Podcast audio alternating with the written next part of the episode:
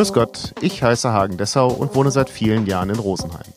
Ich finde, im Rosenheimer Land und im Chiemgau wohnen viele interessante Menschen, die interessante Geschichten zu erzählen haben. Und das machen sie in meinem Podcast. Hallo Welt, hier Rosenheim.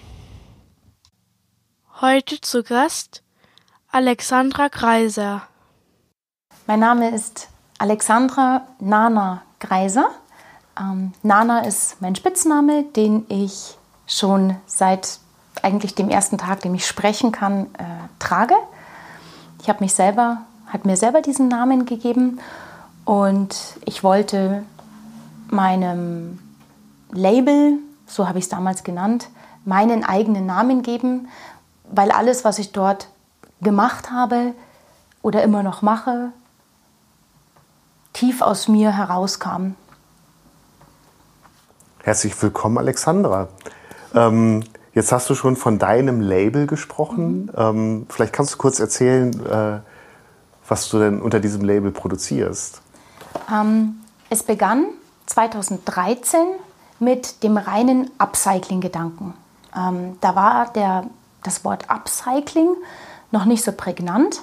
Upcycling bedeutet die Wiederaufnahme oder die Verarbeitung von Stoffen. Also mehr fokussiert auf den Stoffen. Recycling ist mehr so das Gesamtmaterial und Upcycling ist wirklich auf Stoffreste aus der Modeindustrie. Und das hat mich total fasziniert aus zwei Gründen.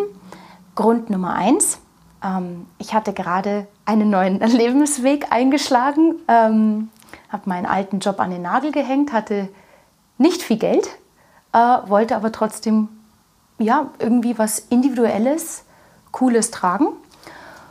Und auf der anderen Seite habe ich das, wenn ich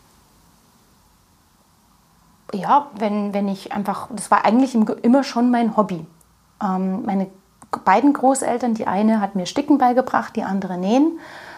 Seit ich 15 war, habe ich die Klamotten von meinen Freundinnen oft umgenäht. Wir haben uns gemeinsam die Vogue angeschaut und natürlich konnten wir uns nichts leisten. Und ich habe das dann immer irgendwie umgenäht. Ganz individuell nur auf diese Person. Das war mir immer total wichtig, dass diese Person ein Unikum trägt und zwar trägt sie das an dem Körper, was ich in ihr sehe. Also wieder sehr viel dieses Innendrin, Nanas, meine Gefühle, meine Gedanken. Das heißt also, um das auch nochmal konkret zu sagen, du machst in Mode. Wie würdest du dich selbst beschreiben? Ich war mir jetzt nicht ganz sicher, ich habe jetzt mal Modemacherin geschrieben. Siehst du dich als Modedesignerin? Überhaupt nicht. Gar nicht. Ich sehe mich als Gestalterin, als Kreativschaffende, aber nicht als Modemacherin.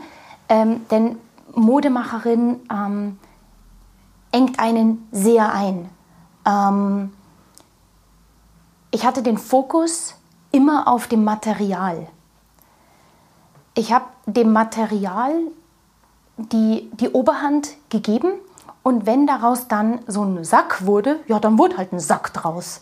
Und wenn dann Kunden das manchmal vielleicht missverstanden haben, ja, das lässt mich ja nicht gut aussehen. Also aber es geht ja rein um den Stoff, es geht überhaupt nicht mehr um die Person.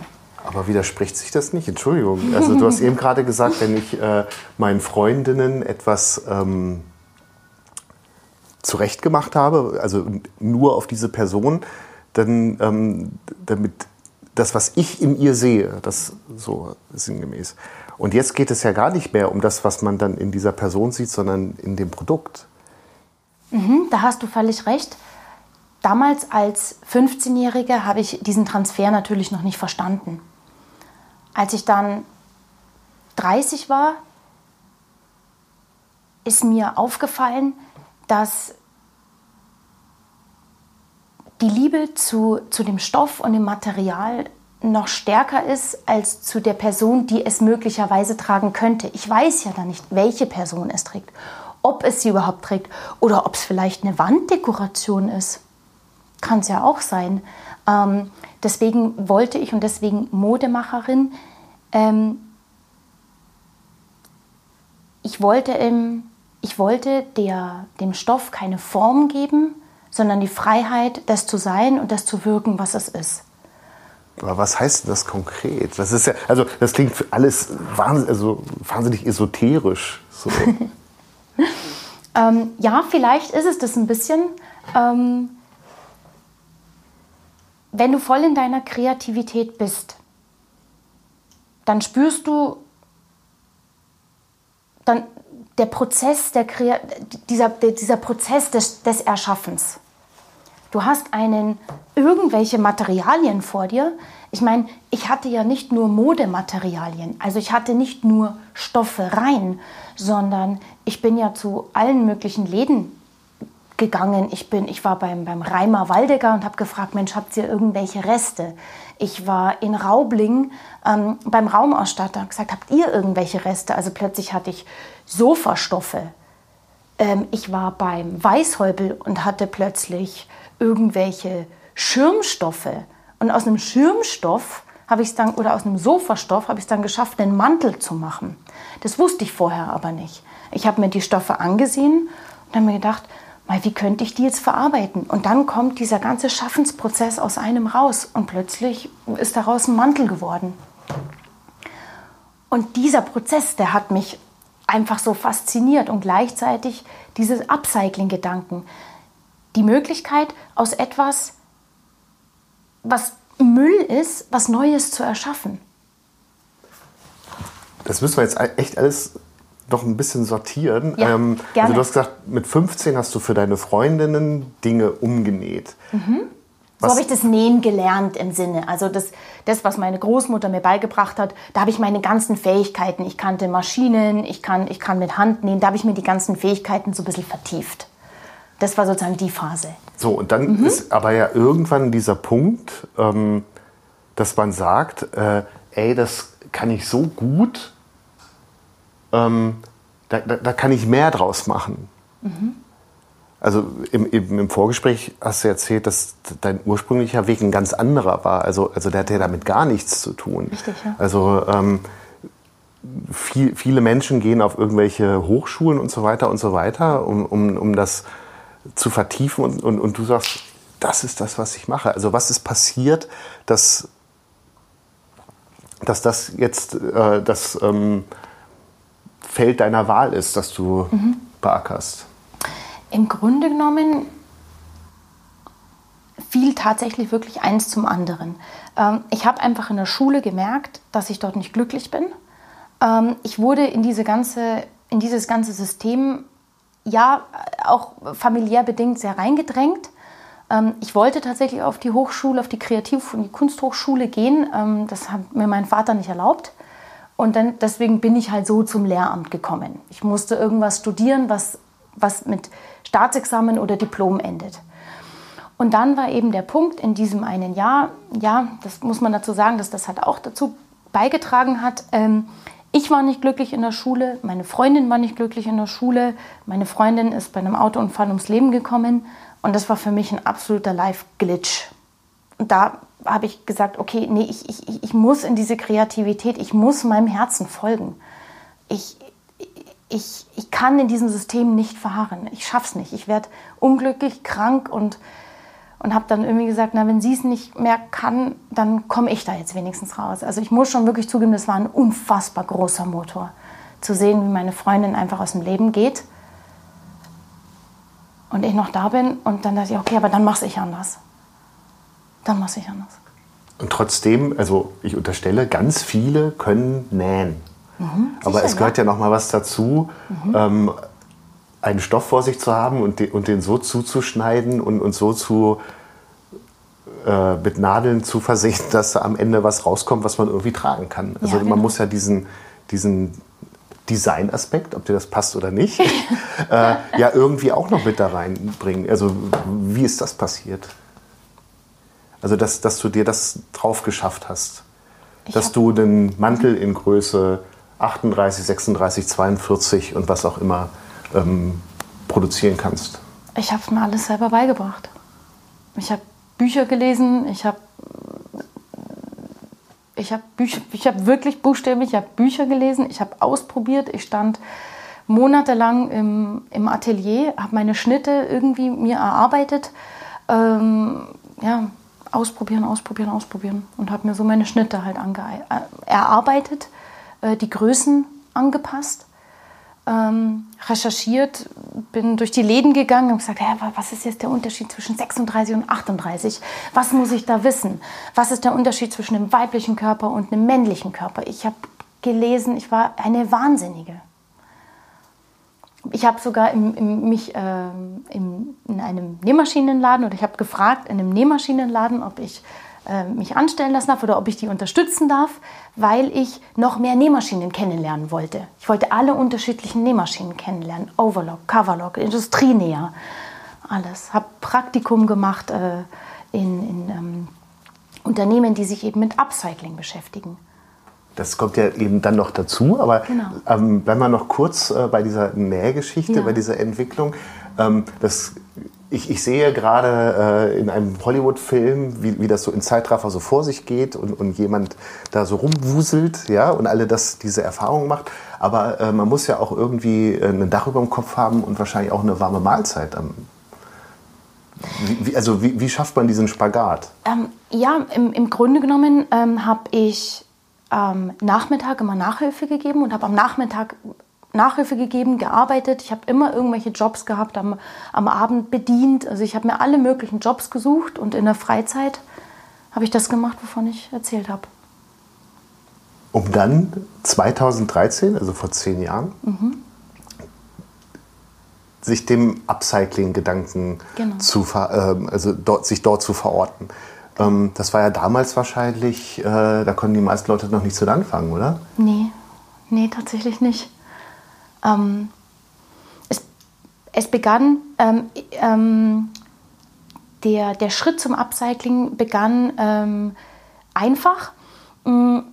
Ich bin, mein Mann Fabian Greiser, der hat in seiner Jugendzeit sehr viel Basketball gespielt und auch hochklassig Basketball gespielt, und er wurde gesponsert von einer Basketballmarke K1X.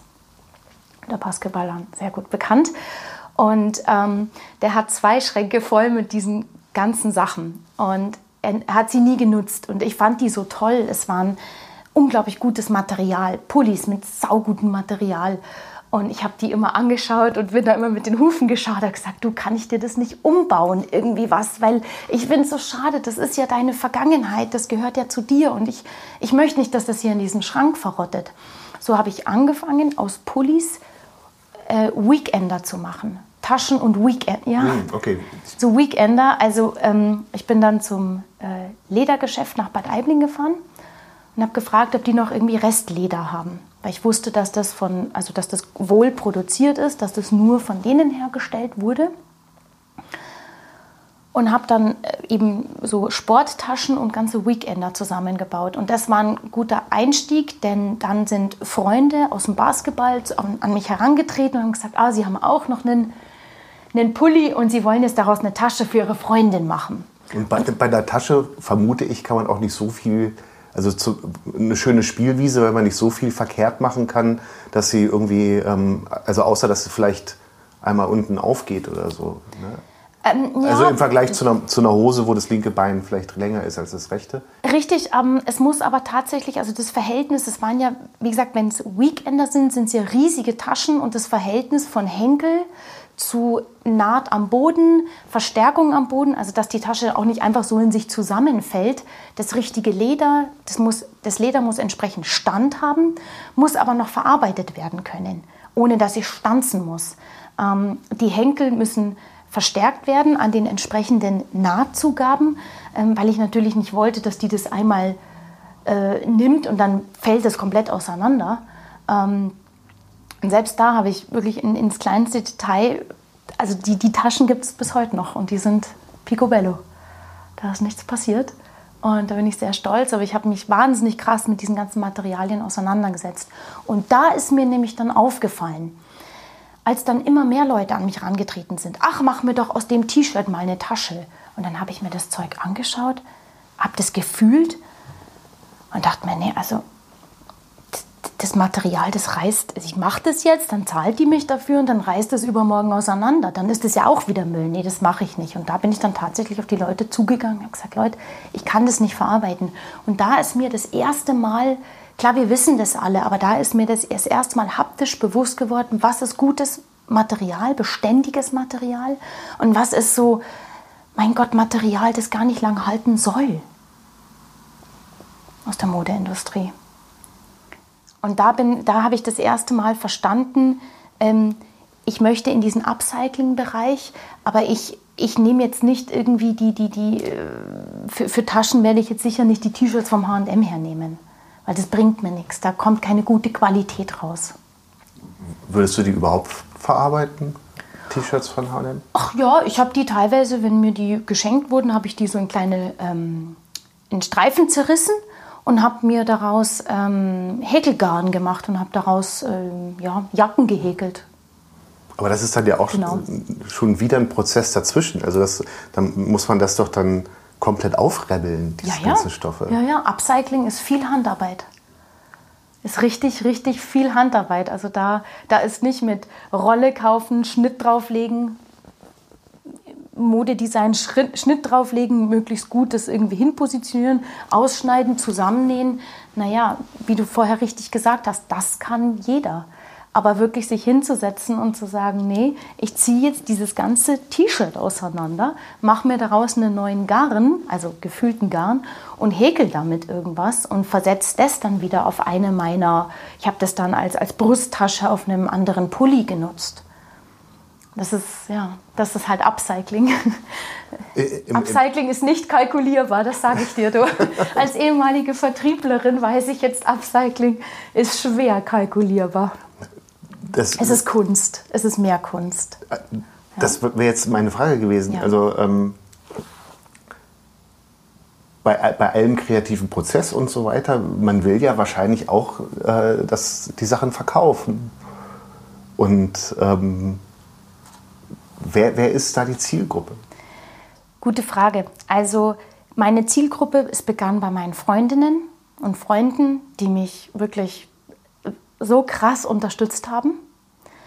Dann ging es weiter über Mundpropaganda und dann kamen nämlich die Leute, die Bock hatten auf wirklich individuelle Sachen, für die ich dann vielleicht mal ein bisschen was an den Körper rangeschneidert habe, weil es ihnen dann wirklich nicht gepasst, also nicht gefallen hat. Da habe ich mich dann drauf eingelassen. Aber es waren Individualisten, die einfach Bock auf was Besonderes hatten. Nur ist mir dann immer stärker klar geworden, meine Arbeit ist super schwer kalkulierbar. Und dann habe ich halt begonnen, es als Kollektion zu nennen. Heißt aber, ich habe immer nur Einzelstücke gemacht. Also es gibt von allen Mänteln, die ich gemacht habe, nicht zwei Stück. Es gibt sie nicht. Und eines Tages bin ich in das Atelier. Es war voll mit Klamotten. Und ich dachte mir, ja, scheiße, wo bin ich denn hier gelandet? Ich wollte das nicht. Also, wenn du sagst Atelier, dein Atelier? Oder? Das Atelier in der Sims-Filze. Yeah. Mein Atelier, mein Showroom. Und er war voll mit Klamotten. Die keiner angezogen hat? Die darauf gewartet haben, gekauft zu werden. Ja. Also was hat dich so frustriert? Frustriert hat mich, dass ich Teil des Problems geworden bin. Und ich wollte eigentlich Teil der Lösung sein. Ich habe Nanas gegründet, um Teil der Lösung zu sein. Und nicht Teil des Problems. Und das hat mich so schockiert. Und gleichzeitig, naja, bis dato kannte ich noch nicht so gut Wirtschaftlichkeiten, sage ich mal. Habe das halt runtergerechnet und habe mir gedacht, ja scheiße, es rechnet sich nicht. Es rechnet sich nicht. Ich hatte wahnsinnig Unterstützung. Meine Freundin hat als Model für mich das gemacht oder meine Freundinnen. Dann hatten wir Fotografen, auch Freundschaftsdienste. Mein Mann hat die ganze Grafik übernommen. Also es ist schon krass. Es waren wahnsinnig viele Freundschaftsdienste. Ich habe das alles zusammengerechnet. Dann habe ich gedacht, okay, also ich muss meine ganzen Klamotten, den Preis verzehnfachen und das kauft mir keiner. So weit war Upcycling noch nicht. Das kauft mir keiner und das versteht keiner. Ich meine, ich war in Läden in München drin. Ich hatte Und die Sachen wurden gekauft, aber mir war es völlig klar, wenn das Ding jetzt 1.000 Euro kostet, macht keiner mit. Also bezahle ich gerade die Leute dafür, dass sie meine Klamotten tragen. Und das ist immer noch Teil des Problems. Und dann musste ich mich erstmal runterdampfen und habe mir gedacht, nee, ich muss eine neue Lösung finden, weil das hat mich so traurig gemacht. Das hat mich so traurig gemacht, dass ich gesagt habe, nee, ich mache das Ding jetzt erstmal zu. Ich brauche jetzt erstmal Zeit, ich muss darüber nachdenken, wie ich das besser aufstelle, dass ich nicht in dieses Rad komme. Und was war die Lösung? Denn du bist jetzt ja wieder da mit einer Modelinie. Darf man das sagen, Modelinie? Nein, ich bin wieder da. Ich möchte in den Bereich wieder zurück in den Bereich des Textildesigns. Ich möchte meine Textildesigns, die können benutzt werden für Mode, die können aber auch benutzt werden für Produktentwicklung, für Produktdesign, für Innenarchitektur, also Innengestaltung. Es soll sich nicht oder es darf sich, ich möchte nicht, dass es sich nur auf Mode fokussiert. Deswegen bin ich wieder da in meiner Kreativität als Textildesignerin. Und jetzt musst du mich und die Hörerinnen und Hörer ein bisschen mitnehmen. Was ist dann Textildesign? Ist das etwas, was man am Computer macht? Oder ist das schon ein, wie auch immer, gearteter Stoff? Es ist eine Neuentwicklung. Aber in Bezug auf was? Von Textilien. Also sei es, dass ich zum Beispiel aus mehreren Textilien ein Textil zusammengestalte, also sagen wir jetzt mal, du hast mehrere Reste, nähst die vielleicht so Patchworking-mäßig zusammen und hast dann einfach einen neuen Stoff kreiert, einen upgecycelten Stoff, mit dem man dann zum Beispiel eine Couch beziehen kann. Oder du hast sehr starre Stoffe, die du vielleicht als Wanddekoration verarbeiten kannst. Also es ist wieder sehr viel Handarbeit, sehr viel Kreativität und bloß nicht am Computer. Oh Gott, nein. Dann habe ich das falsch verstanden. Und das sind dann aber auch alles wieder Unikate, offensichtlich? Ja, genau, ja. Weil es gibt ja, also wenn du Upcycling, also wenn du Restmaterial hast, die hast du ja nicht wie Sand am Meer. Also aus den Gegebenheiten heraus ergibt sich ja schon, dass es alles Einzelstücke sein müssen. Weil wenn ich mir jetzt wieder Rollen von Stoff herhole, damit ich bloß immer das Gleiche kreiere, ja, da sind wir relativ schnell wieder im Problem. Aber auf deiner Homepage gibt es doch so etwas wie eine Kollektion. Genau, ja. Die Restkollektion sozusagen. Triangel, ne? Heißt das? Ja, genau. Aber die Homepage ist doch relativ aktuell. Nee, die ist 8 Jahre alt. Ach, das, okay.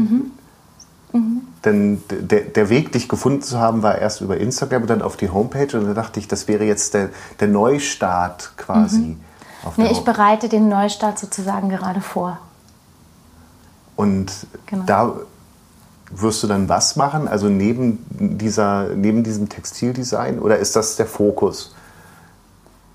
Wie meinst du? Naja, also wirst du wieder Mäntel und Kleider designen? Oder ist eben das, was du gesagt hast, dieses Design von Textilien, von großen Bahnen aus Resten der Fokus? Das wird dann der Fokus sein, ja. Genau. Das wird sozusagen dann der Fokus sein. Upcycling weitergedacht. Und wo geht dann für dich die Reise hin in diesem kreativen Prozess? Also wir sind ja da gestartet, dass du gesagt hast, ich sehe einen Stoff, mache da einen Sack draus und wenn den jemand kauft, ist okay und wenn nicht, dann nicht. Also welche Rolle spielt dann noch die Weiterverarbeitung? Du hast mich gefragt, wo es hingehen soll, das weiß ich nicht. It's just the joy of the process. Es ist einfach nur die Freude am Kreieren und Machen. Und jetzt gehe ich wieder ins Esoterische Und es wird mich schon irgendwo hinbringen. Ich weiß es nicht. Ist das befriedigend? Ja, sehr. Weil? Ja.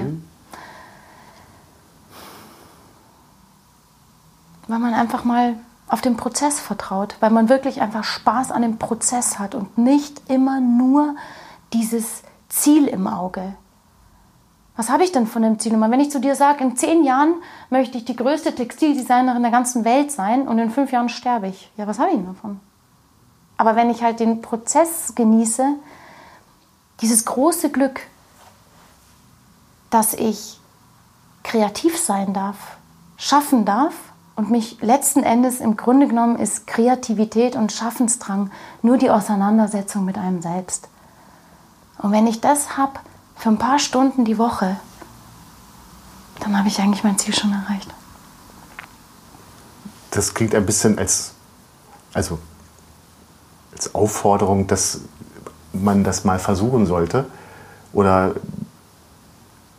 ist das etwas, was du glaubst, was man leichter erleben kann, als die Menschen, die ein Ziel verfolgen, das glauben? Ja oder nein, aber das müssen sie ja auch nicht. Also es gibt ja auch die Kreativität, verfolge ich den Prozess. Ansonsten, wie du ja vorher richtig gesagt hast, man will ja dann auch irgendwie am Abendbrot Essen auf dem Tisch haben. Ich muss ja noch viele andere Projekte oder ich muss mich in vielen anderen Projekten engagieren. Und da habe ich zielorientierte Projekte, in denen engagiere ich mich. Und in meinem Textildesign bin ich prozessorientiert. Und so springe ich. Ich denke, und was anderes können wir uns ja gar nicht erlauben. Wir müssen ja ständig immer zwischen Ziel- und Prozessorientiert springen. Gerade dieses Transfer ist ja so unglaublich wichtig. Und ich glaube, jede zielorientierte Person hat auch mal ein prozessorientiertes Projekt oder sowas. Ja, das war vorhin eben auch so ein Gedanke. Also in so einer Prozessorientierung kann man sich natürlich auch leicht verlieren. Ja, natürlich. Das ist doch auch ganz hilfreich, dass man dann sagt, okay, bis dahin muss ich was fertig haben. So. Also es müssen ja nicht die 10 Jahre sein. Nein, Nein, das war ein Beispiel. Aber um ganz ehrlich, einfach, es wäre jetzt unehrlich von mir, wenn ich sage, ja, ich weiß, wo es hingeht. Nein, ich weiß es nicht, wo es hingeht. Das sage ich jetzt einfach mal ganz mutig. Du hast 2013 mit dem Upcycling begonnen, wie gesagt. Damals war das alles noch wahrscheinlich sehr weit links und das hat keiner verstanden und so. Mittlerweile ist das deutlich mehr in der Mitte angekommen. Ist das, du wirst wahrscheinlich jetzt Konkurrenz haben. Hoffentlich, ja. Oder? Also ja. Wenn du dich um Produkte kümmerst, also um deine Rohstoffe, ist es immer noch genauso leicht, die zu beschaffen wie vor 10 Jahren? Ich muss sagen, leider Gottes ja, weil es einfach noch viel zu viel Material gibt. Also es wird immer noch viel zu viel verarbeitet. Es ist leichter, als man denkt, trotz erstarkender Konkurrenz. Also das merkst du schon, dass es da auch hier im Chiemgau, Rosenheimer Land, Institutionen oder Menschen gibt, die sich auch mit dem Thema in die Richtung beschäftigen wie du. Ja, natürlich, absolut. Und sieht man sich da als Konkurrent oder sieht man sich als Fahrensmann, mit dem man gemeinsam einen Weg geht, dass man im Austausch ist? Ich denke eher Zweiteres. Also ich sehe es zumindest so. Ja, du wirst ja Erfahrungen gemacht haben. Ja, klar.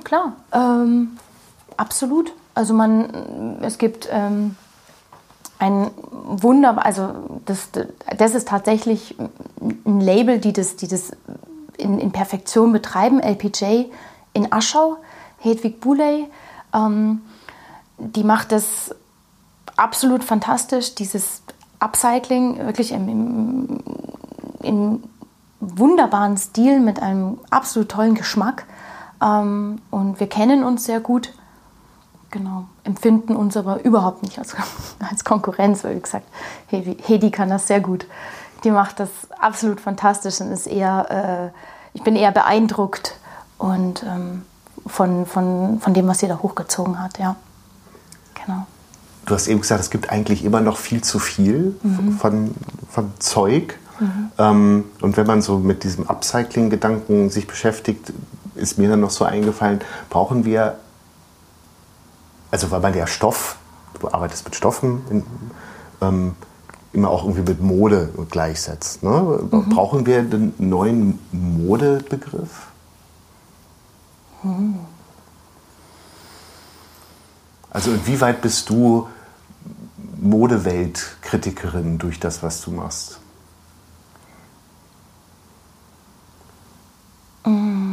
Oh, gute Frage.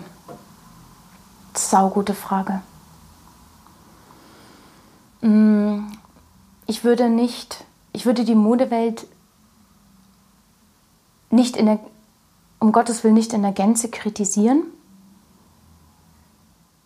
Und in der Modewelt muss man ja noch unterscheiden Haute Couture und Mode. Haute Couture ist Haute Couture. Haute Couture ist Kunst. Das ist ein Kunsthandwerk. Inspiration. Mode sind halt die Fast Fashion Brands.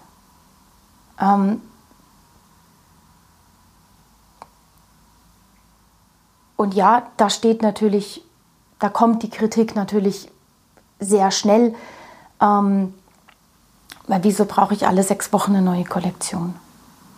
Also da kommst du ja gar nicht mit dem Einkaufen hinterher. Das ist ein Rad, das sich dreht. Und da steckt Kritik, ja. Es wird mehr produziert, als wir brauchen. Und das ist ja nicht nur in der Mode, das sind ja in vielen anderen Wirtschaftsbereichen auch so. Ja, diese Überproduktion, die kritisiere ich, ja. Was wäre dann für dich eine Definition von Mode?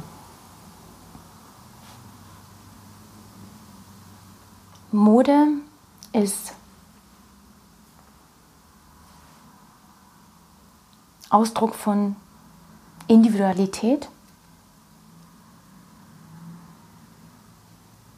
Wenn ich aus der einen Perspektive.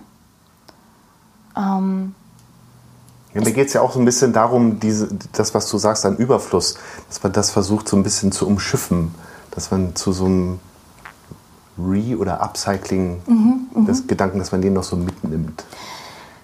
Ja, also Ausdruck von Individualität.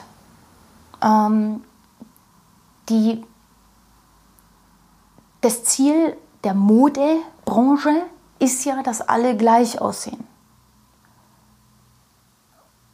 Und das ist so schade, weil ja jeder seine eigene Persönlichkeit hat, seine eigene Individualität. Und um den Upcycling-Gedanken mitzunehmen, da denke ich immer an die Kreativität, die ich jetzt wieder in den jungen Leuten sehe. Da ich auch sehr viele Nähkurse in den Schulen angeboten habe, im Finsterwalder Gymnasium. Gib 5 Leuten 5 weiße T-Shirts und sag, ja, macht's irgendwas draus. Und jeder macht was anderes draus. Also diese Option, ich sag ja nicht, geht nicht kaufen, geht nicht shoppen. Ja, wie will ich das denn irgendwem verbieten? Ja, das habe ich ja selber gemacht. Aber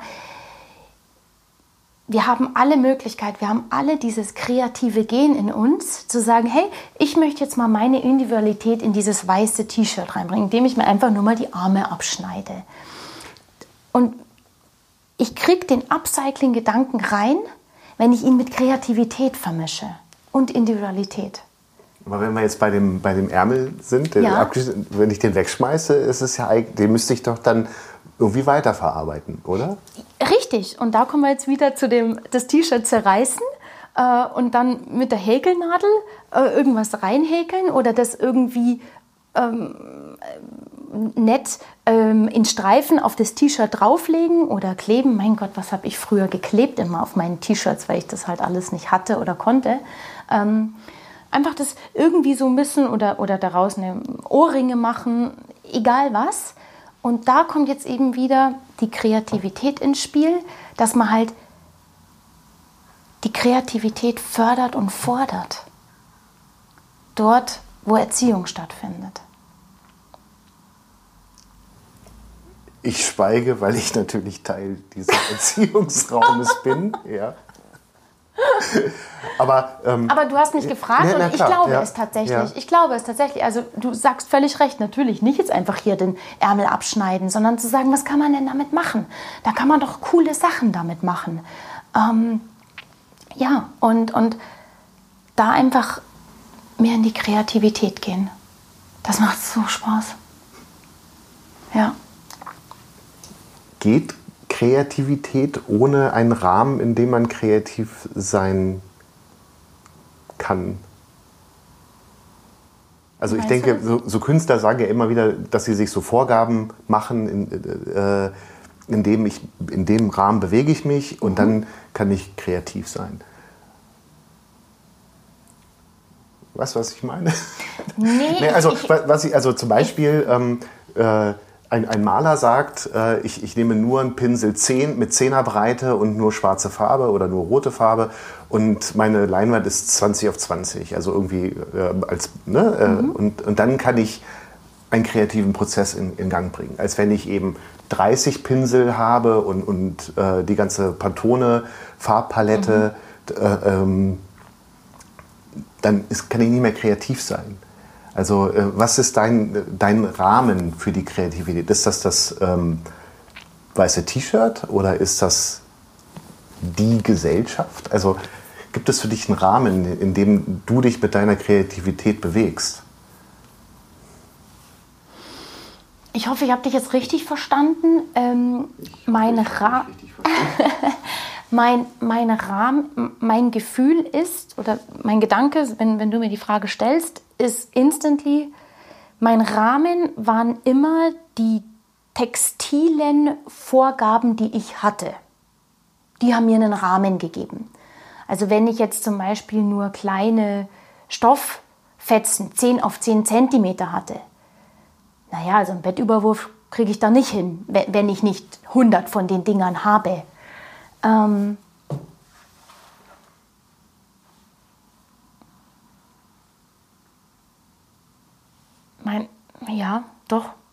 Mein Rahmen waren immer das, was ich vor mir liegen hatte. Und da habe ich angefangen. Und wenn man lange genug ganz neutral meditiert, dann ergibt sich was daraus. Richtig, und da komme ich zurück, was du vorher gesagt hast, da muss ich mich vielleicht nochmal korrigieren, mit diesem Zielorientierung und Prozessorientierung. Zu Beginn, als ich das gemacht habe, war das wahnsinnig schwierig. Also ich habe mir das dann schon irgendwie antrainiert und das, was du gerade sagst, man meditiert über diesen ganzen Zeug. Je länger und langfristiger man das macht, desto schneller kommt man zum Ergebnis. Also man kann seinen Kopf da schon richtig krass trainieren. Und du hast völlig recht, früher war das eine relativ lange Meditation. Also da saß ich dann schon mal ein paar Tage da und dachte mir, was mache ich denn daraus jetzt eigentlich? Und wenn du das regelmäßig relativ häufig machst, dann geht das schneller. Und jetzt der Aufruf an die Kinder und an die Jugendlichen und Gesellschaft, hast du völlig recht. Da sind wir jetzt aber wieder in der Bildungsanstalt, da muss ich, wer auch immer, einen Rahmen geben, weil sonst kann Kreativität sehr unzufrieden machen. Weil man so viele Möglichkeiten plötzlich hat und sich denkt so, okay, wo soll ich anfangen? Das kann einen schnell überfordern. Da hast du völlig recht, genau. Da müsste gemäß Bildungsanstalt ein Rahmen schaffen und dann, das lassen wir jetzt gleich wieder mit der Bildungsanstalt, aber für mich hast du völlig recht, um den Prozess in Gang zu schmeißen, muss ich über den Materialien meditieren, muss mir überlegen, was ist mein Ziel, beziehungsweise was sehe ich als Ziel, und dann geht dieser wunderschöne Prozess los. Dann Klar, und dann musst du immer mal, Prozess bedeutet, oh shit, so geht es ja doch nicht, wie ich mir das gedacht habe. Oh Gott, fuck, wie mache ich denn das jetzt schon wieder? Okay, das ist dann dieser schöne, freie, kreative Prozess. Aber der doch auch schmerzhaft sein kann. Ja, oder? Absolut. Und der ist umso schmerzhafter, wenn du keinen Rahmen hast. Da gebe ich dir völlig recht. Danke für diese Perspektive. Ja, absolut. Da habe ich mich jetzt wieder dran erinnert. Ja, der kann unfassbar schmerzhaft sein. Ja, aber er ist umso schöner, wenn es dann wirklich klappt. Aus guten Gründen lassen wir mal die Bildungsanstalt außen vor. Absolut. Aber absolut. Trotzdem, wie kann man wieder mehr Kreativität in die Gesellschaft bringen? Also ohne, dass die eben als anstrengend wahrgenommen wird. Also du kommst ja eben auch aus der Bildung. Tun wir das nicht bereits? Sind wir nicht schon relativ, hast du nicht das Gefühl, dass wir schon relativ kreativ geworden sind? In Bezug auf was? Also ich meine jetzt tatsächlich Kreativität dahingehend, dass, also was du vorhin meintest, dass ich etwas tue, was vielleicht auch dazu führt, dass ich eine warme Mahlzeit kriege, aber dass mich erstmal in diesen Zustand ist, oh, das ist aber geil, dass ich das gemacht habe, bringt. Also dadurch, dass das ein langer Prozess war und ich auch in meiner Pausierung von meinem, ich muss es noch Label nennen, weil wir haben ja die Website noch nicht geändert, aber in dieser Zeit habe ich mich krass tatsächlich mit Kreativität auseinandergesetzt. Nicht nur, weil ich ja auch, sage ich mal, mit einem Fuß noch in dieser ganzen Bildungserziehung drin bin, durch meine Profession, aber auch halt durch mich, weil ich verstehen wollte, was ist Kreativität. Und ich verfolge oder ich stehe hinter diesem Ansatz, Kreativität ist alles. Also selbst wenn du, das ist die Gefahr, dass ich wieder ins Esoterische abhau, aber allein eine Blume zu pflücken und die irgendwie mal für längere Zeit einfach in der Hand zu halten. Weil es einen glücklich macht. Weil in dem Augenblick was passiert. Weil in dem Augenblick was passiert. Kreativität kann aber auch sein, den Fleischwurstautomaten, außerhalb der Metzgerei hinzustellen, weil ich halt nun mal nicht genug Mitarbeiter habe, um die Metzgerei von 9 bis 18 Uhr offen zu lassen. Ja, dann finde ich halt irgendwie eine andere Lösung. Seit 2020 sind wir gezwungen, für alles immer wieder irgendwelche Lösungen zu finden. Und eine Lösung zu finden ist nichts anderes als Kreativität. Weil stehe ich vor einem Problem, muss ich eine Lösung finden. In unserer Gesellschaft gerade ist das Problem, dass wir für kaum ein Problem eine Blaupause haben. Also sind wir seit 3 Jahren alle kreativ. Und das unterschätzen wir, wie kreativ wir alle sind. Okay. Das ist für mich Kreativität tatsächlich. Und wir brauchen noch mehr. Also mehr als das Upcycling brauchen wir meiner Meinung nach in unserem Land richtig viel Kreativität. Und das kommt gerade aus der Situation heraus. Aber die muss doch dann aber auch als solche gesehen werden. Also, oder die muss positiv belegt sein. Also der Gedanke eines kreativen Prozesses muss doch irgendwie dann auch positiv belegt sein, ja klar, da kümmern wir uns drum. Also das ist ein Ansatz, der sich lohnt zu verfolgen. Und Kreativität klingt ja immer auch so, wird ja auch mal leicht als so was leicht Spinnertes, Künstlerisches abgetan. Und genau das ist unser Problem. Und genau das ist das größte Problem in unserer Gesellschaft. Als Spinnertes brauche ich dann für... Bin ich denn nur mit einem akademischen Abschluss in der Lage, nur weil ich es dir erklären kann, nur weil ich dir eine Definition von Kreativität geben kann, ist es nur dann legit, ist nur wissenschaftlich, also, nee, lass mich anders ausdrücken.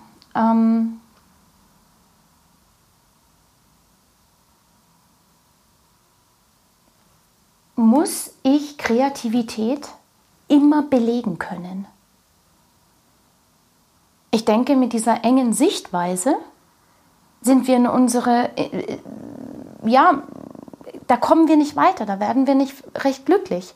Und wenn ich den Prozess des Blumenpflückens und des Blümchen in der Hand haltens, wenn ich das nicht als einen positiven Beleg, meine Freude in dem Moment, wenn ich das nicht als ernsthafte, kreative Lösung für meine jetzige Situation, oh, mir ist gerade langweilig, oh, ich pflück eine Blume, wenn ich das nicht ernsthaft wahrnehme, ja, dann werden wir weiterhin in unserer Gesellschaft nach Belegen suchen, ob mich jetzt Kreativität glücklich macht oder nicht, oder was ist Glück, was ist Kreativität. Macht es doch einfach. Macht's doch einfach. Habt doch nicht immer Angst, irgendwas falsch zu machen. Ist es falsch, ist es richtig? Pff, ist doch wurscht. Und trotzdem frage ich nochmal, du hast am Anfang alle Berufsbezeichnungsangebote, die ich getätigt habe, hast du verneint. Wie bezeichnest du dich selbst?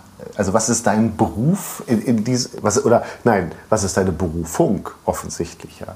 Dein Beruf scheint ja was anderes zu sein. Ja.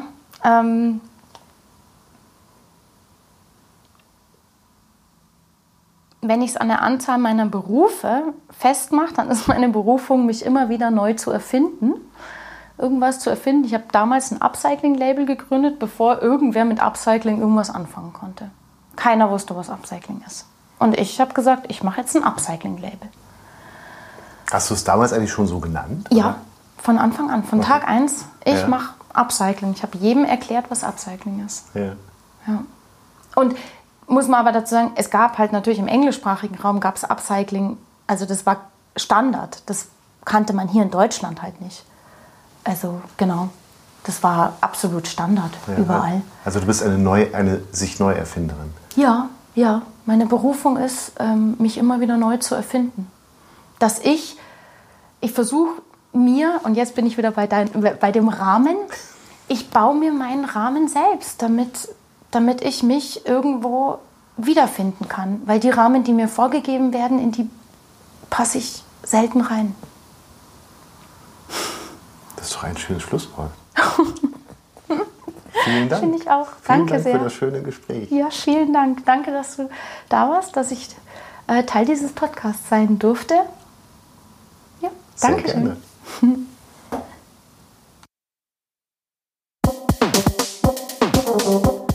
Das war Hallo Welt, hier Rosenheim, Folge 70 mit Alexandra Greiser. Aufgenommen am 12.04.2023. Vielen Dank fürs Zuhören.